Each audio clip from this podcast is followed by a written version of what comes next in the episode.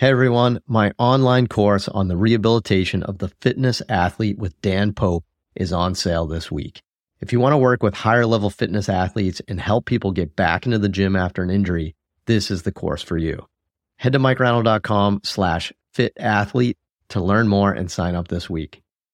On this episode of the Ask Mike Reinold Show, we talk about why manual therapy works. We talk about the Spanish squat, and we talk about how to work with non compliant athletes. The Ask Mike Reinold Show. Helping people feel better, move better, and perform better.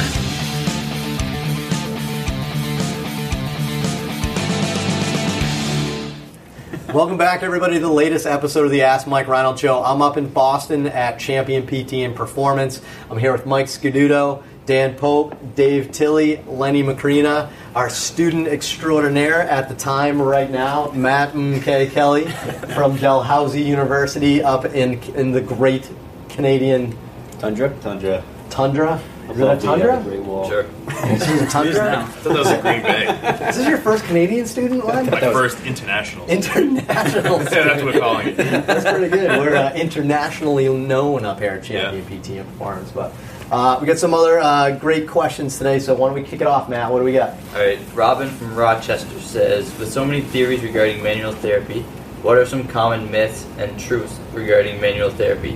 What do you tell your patients when they ask why you are choosing to perform this procedure and how is it going to help me improve? Uh, this is a good question. I like this. So there's tons of different types of manual therapy out there, like soft tissue techniques and all these types of things, right? So I like that. How do we, when a patient says, "Well, what does this do?" Like, "Hey, Dave, I'm gonna, you know, I'm gonna rub this metal stick on your body." You know, what do you uh, like? And they says, "Why?" Like, well, what does this do? What do you do? That's a good question. Why don't we talk about that? Why don't we talk about like how do you explain it to the patient? What do you think, Dave? You want to start? Um, I th- usually say there's two kind of like competitive thought processes. One is more like, is the tissue changing itself? And one is like, is it a nervous system kind of thing? So one is like, there are local effects. Maybe it's like blood flow. Maybe there's some like, you know, relaxation of the muscle from a, you know, hydration point of view. I guess there's still some thought process in the literature that that's happening at a local effect, but it's probably not changing the actual tissue. I would say that we're kind of leaning more towards like, we're affecting the resting tone of the muscle. Maybe we're getting it to relax a little bit because it's a, you know, it's it's a different input than just like, ouch, this muscle kind of hurts or feels stiff. So I think that most people are going with like the relaxation effect from like a neurological point of view. But I tell them, you know, we think that it's relaxing the muscle. We think that it kind of like makes it feel a little bit better. Um, but maybe some blood flow and things like that. I mean, usually I say if it makes you move and feel better, then I think we're we're useful and we can see objective change. But with patients, I don't go much deeper than that unless they ask, and then you kind of get more nitty gritty. Right. So I mean, there's tons of different techniques, right? It's I, I, I always say with these different techniques, it's all what I, think is most comfortable in your hands. Like I don't know if one technique is better than another, so I always just group them on in. But um, I don't know. I feel like um, I, I don't know. I, Dave said it well. There's a tissue. Uh, probably a, a specific tissue response and then a neurological response in there. But I think you can actually find some research on tissue response. I mean, it's not, we're starting to poo poo that whole concept and just go straight to tone and stuff like that. And I think that's certainly involved.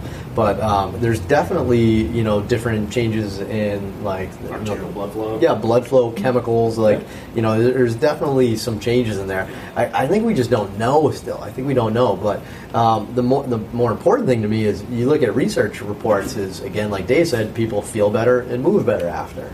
You know, so all right. So that being said, I don't know if somebody. I don't know. Uh, uh, Going back to the question, it says here, you know, how do you how do you explain why you're choosing that one to the patient? Does it matter? Do you, you know, are you the kind of guy? I mean, what do you do, Mike? Are you the kind of guy that says this technique's the best for this reason, or like what? How do you how do you say it to them?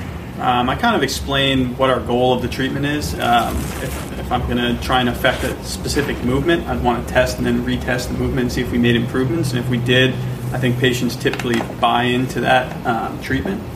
We didn't really affect anything, uh, I think we can change our treatment. I don't try and sell anything as as the best treatment. I think it's it's open for discussion. I think that's that's a great way of saying it too. The, the the whole reassessment process. You just say like, hey, you know, we're doing this because Yeah. on your exam I found this, so I'm going to try this, and then hey, look, it's different now. We reassessed. I mean, not to Pretty be the powerful. home. We talked about in another episode though. Like, there's a huge research report, and like what made people improve and feel better is what they thought was going to make them better. Out Right. all of it, needling, cups, tools. So if they're like, I hate chiropractors, you know, I got my neck cracked and good. Like, I hate PTs. They dug me with that tool. I didn't like that. Like, right, I'm not going to do that first. Right. yeah, that's a good point on how you choose. So awesome. Should all, I think it's all should be assessment based, right? Like something like uh, teres major is, is a good muscle that we can work on because we can affect a change in that muscle where it's hard to stretch on your own. So I would say there's a couple good muscles where manual techniques are going to be very useful. Um, I did read a um, editorial by Joel Bialosky, who's huge in like the uh, central sensitiv- sensitivity world. He was talking about um, manual techniques as a placebo effect. I know this is like a really kind of sensitive subject, but I'm okay with that in a small sense because part of it is that we're trying to we're trying to have buy-in with our patients. If they really believe in something we're doing, we give them the hope, we show them they can move better and feel better. That's starting that really important process of kind of breaking this pain cycle and getting them on a better path. It's not like we're just rubbing on them all day long. We're giving them good ex- exercise interventions, but um, from a perspective of what I'm doing with my hands, I don't know that I'm actually making a huge change right there on the table, but I'm influencing the way they think and I'm help, helping them believe that they can improve, and that's important to me. Well put. Yeah. Well said. That's yeah. what I was going to say. I- It's I- just- yeah, I think we do manual therapy on everyone. Is there anyone? When's the last time you haven't done manual therapy on someone and you just just did exercise? I mean, I think we always put it together. I feel like I mean, I can't imagine the last person that just came in. And and I think it just depends on how you define manual therapy too. To me, moving somebody's shoulder, stretching them out, engaging with them, seeing how their day's going, all that stuff. It doesn't have to be I'm digging in and like recreating the wheel on their lat or their QL. It's to me, it's just it's movement, and it's just kind of engaging with the person. So to me, that's manual therapy as well. Yeah, it's passive range of motion manual therapy. Like, Yeah. I consider that. Yes. I would say You're yes. not doing passive range of motion. range That's of not motion, good. stretching. I yeah. certainly don't have somebody come in. They I'm say, hey, what's going on? Go out and exercise. I'll see you in an hour. That does not happen. All of us are, you know, but it happens in some places where some people are like, yeah, get on the bike and we'll go through your stuff. The bike, the bike warm up, Right, The arm yeah. bike warm up, classic. Yeah, we just don't. One unit. classic. Right. yes. All right, Matt. What's next? Uh, Mary Kate from New Jersey says, "Hi, Mike and friends. Love the show. Friends. I I think feel like friends. over We're the past with Mary few Kate. weeks, Thank you. I've seen a lot of people talking about the Spanish squat. What are some reasons to utilize this exercise? The Spanish Literally, I have no squat. idea. Pause this. Google it. I- I- Is that like with a tilde? That- So I so I did Google the Spanish squat. I wonder why it's called. Why? Why? why, why yeah. Am Why I is it? dumb? What's a Spanish squat? So yeah, I googled it. Demonstrate. Let, Lenny's Google it. Hold, on, hold, on, hold, on, one hold on one second. Spanish squash comes up. it's a wonderful, wonderful side dish. All right, so I looked up the Spanish squat because, in all honesty, I didn't understand what a Spanish squat was. Um, um, but anyway, um, it's, know his name. It's almost like a reverse wall squat, right? So you're you're Ah.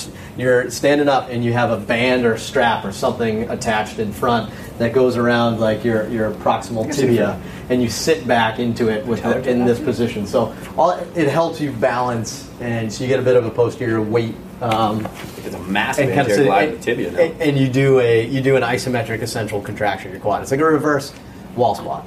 So you do a wall squat sliding down the wall. This is facing the wall with the band attached between the wall and your legs to give you a seen it, but I have counterpoint no idea. balance.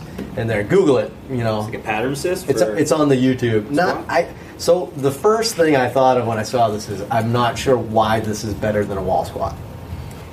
Why have I seen it with like isometrics for tendinopathy? You know, have I? Yeah, it's iso, it, It's not it's an isometric Yeah. quad contraction, Gotcha. just like a wall I guess squat. with a wall squat, you have the wall supporting you versus just this band around. You know what I mean? It's just more involved. It's more your control, your core control, So- your your control. Yeah, I'll give you that. Maybe that's the progression A from the bit more wall squat to, right. to the Spanish squash squat. Right. that something to do with the like the anterior glide of the tibia? Does that help at all, or like the band is Yeah, so I- like I affecting guess, roll slide? know. Maybe I don't know. I don't know that if we're. sounds- I have no I don't know if bands do that. I don't. but- Right. just Exactly. I don't know. Asking for a friend.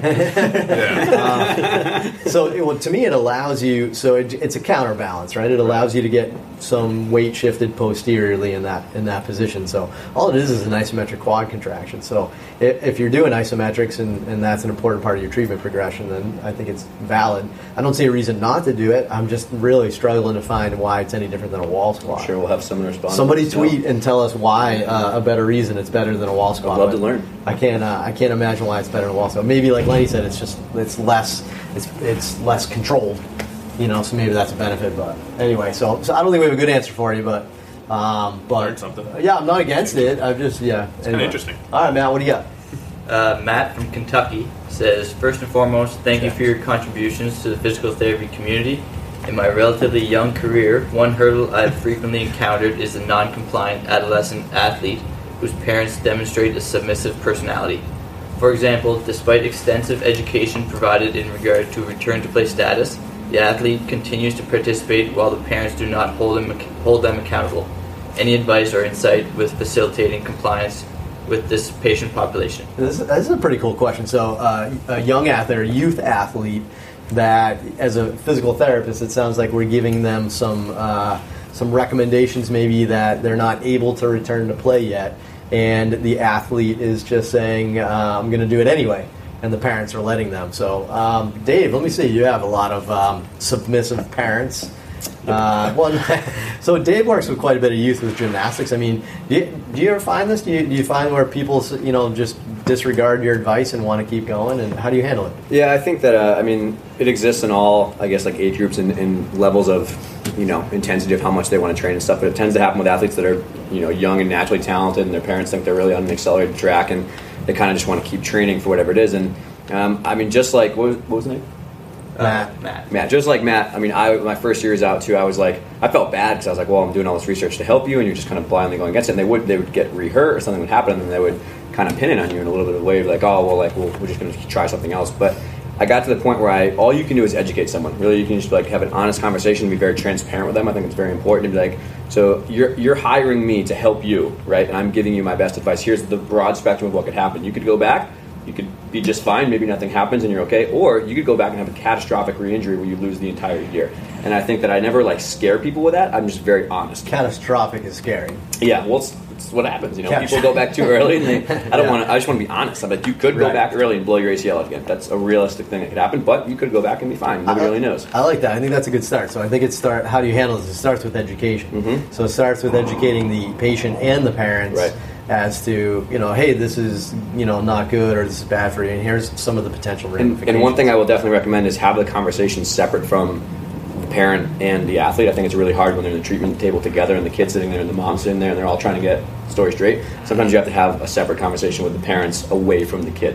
I think that's very important. yeah, with the parents. Yeah, I was Correct. going to say not with Correct. the kid. no, no, right, no, but with, the, parents. Well, maybe with the parent, with the kid Right. too. You, know, you can be honest with them too, and Right. let them know. But Right. What do, what do you guys do? Anything else? I mean, this doesn't have to go just to young athletes, but I mean, Yeah. you know, but you know, the person not taking our advice, we're saying, hey, you can't return to X, and they're saying, well, I'm going to do it anyway.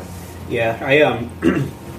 so I guess I really agree with what you have to say, Dave. Here, I think communication is really important, but I think it's also one of those things where you probably have to start that process early on and just make sure you're talking to the parents. I mean, it, working with young kids and it's very challenging. I think this is really hard, especially for kids that aren't necessarily motivated to do the work they need to do to get back. They get to a certain point and they're like, okay, let's go play, even though they're not necessarily ready. Right. Um, I think building rapport with parents early on is important and continuing to do that. Every single session, we worked on this. This still needs to be improved upon. We need to work on that. And also maybe hammering it down from the physician perspective. So a lot of times you're not going to listen to the physician, or excuse me, the uh, physical therapist, but they'll listen to the doctor. I, there's been so many times where doctors like, you need 20 more visits of physical therapy. I'm like, all right, perfect, we're going to do this. Um, whereas I was telling them they need more work and they, they don't necessarily listen. Right. I feel like I want to hear. I mean, you guys did this ton with like the high school baseball guys with like elbow injuries and stuff. Like, Right. Well, it's, uh, so what we, what we do is it starts with education with you. If it takes extra convincing with there, but you know, I, I'm going to go back on you, Matt, and I think I'm going to say a little bit here is is sometimes you got to remember that they're hiring you, like Dave said, it's a good terminology. They're hiring you to help them get back in the field, and if they're perceiving you as being inhibitory uh, of, of that, then you got to got to wonder if you're doing like maybe is your criteria to return too strict. Are you that guy that nobody, you know, that people aren't going to want to go to you? And Look, I've worked with tons of athletic trainers where the players don't want to tell them anything hurts because they know they're going to get benched, and that's a problem. Like, um, they got to know that your goal is to help them get out there as fast as possible right? And I think it starts with that. Now, with baseball, I, I, you know, I guess we just have a little more clout. You know, we can just say, look, you know, eh, we can. I, I always tell people, I never say you can or can't do anything. I say, if you were my son, I'd say that sometimes to the parents, and I'd also say, look, if, if I were you, I I would do this, and here's exactly why, like education wise. And then I'd tell them, like, if I really feel like you shouldn't be playing, I, I would say something like, I, you know, look, if you want to play, that's I get it. That makes sense to me. I think you're crazy I think the risks and the rewards aren't aren't outweighing each other here. I think you're crazy, but like Yeah. you know that's you know You, I'm, you say I'm often I don't think it's in your best interest too, which I think frames it really well. Yeah. I, well, it's, the other thing that I'm good at that I do with with some of my patients, it's almost like we help them plan like the calendar year. You say like, okay, what what are we in a rush for right now to Mm. get back? You don't need to. Your season doesn't start for six more months. Or what are you rushing for now? There's you know there's nothing. Why don't we go a little slower? Or you know that type of thing. So you, you get to have a broader spectrum. Once you do that, I think there's a buy-in and some trust and stuff. But I don't know. I did. Part of me though, Matt. I'm going back to Matt here. Part of me is just wondering: Are you too strict? Hmm. You know, are you the guy that's always like, no, you can't play until you're perfect? I think in sports medicine, you got to find ways to get people out there and to maximize their capacity. And you know, in pro sports, for example, nobody's healthy. I mean, I don't think anybody's 100% healthy any day. You know, so something to think about. So awesome. One more. You That's it. Oh, that's it. Yep. What an episode! It just flew right by. So, uh, thanks again, guys. Appreciate it. Head to MikeReinold.com, click on that podcast link, and ask us some questions. Anything you guys want to talk about, PT, fitness, sports performance, business, sports, anything you want to talk about, just let us know. But ask us some great questions. Ton are coming in, and we love them. It's awesome. Go to iTunes, rate and review, and we'll see you guys on the next episode. Thanks so much. Thanks so much for listening to the podcast. If you have a question you'd like us to answer, head to mikereinold.com slash podcast and fill out the form to submit your question. If you enjoyed this podcast, please subscribe, rate, and review us on Apple Podcasts, Spotify, or wherever you listen to your podcast. And please share this with your friends to help spread the word. It would really mean so much to us. Please check out all my online courses, articles, newsletter, and more at mikereinold.com. There's always a ton of great perks for my newsletter subscribers. And be sure to check for my other podcast, the Sports Physical Therapy Podcast, where I go deep into topics and interview leaders within our field. See you on the next episode.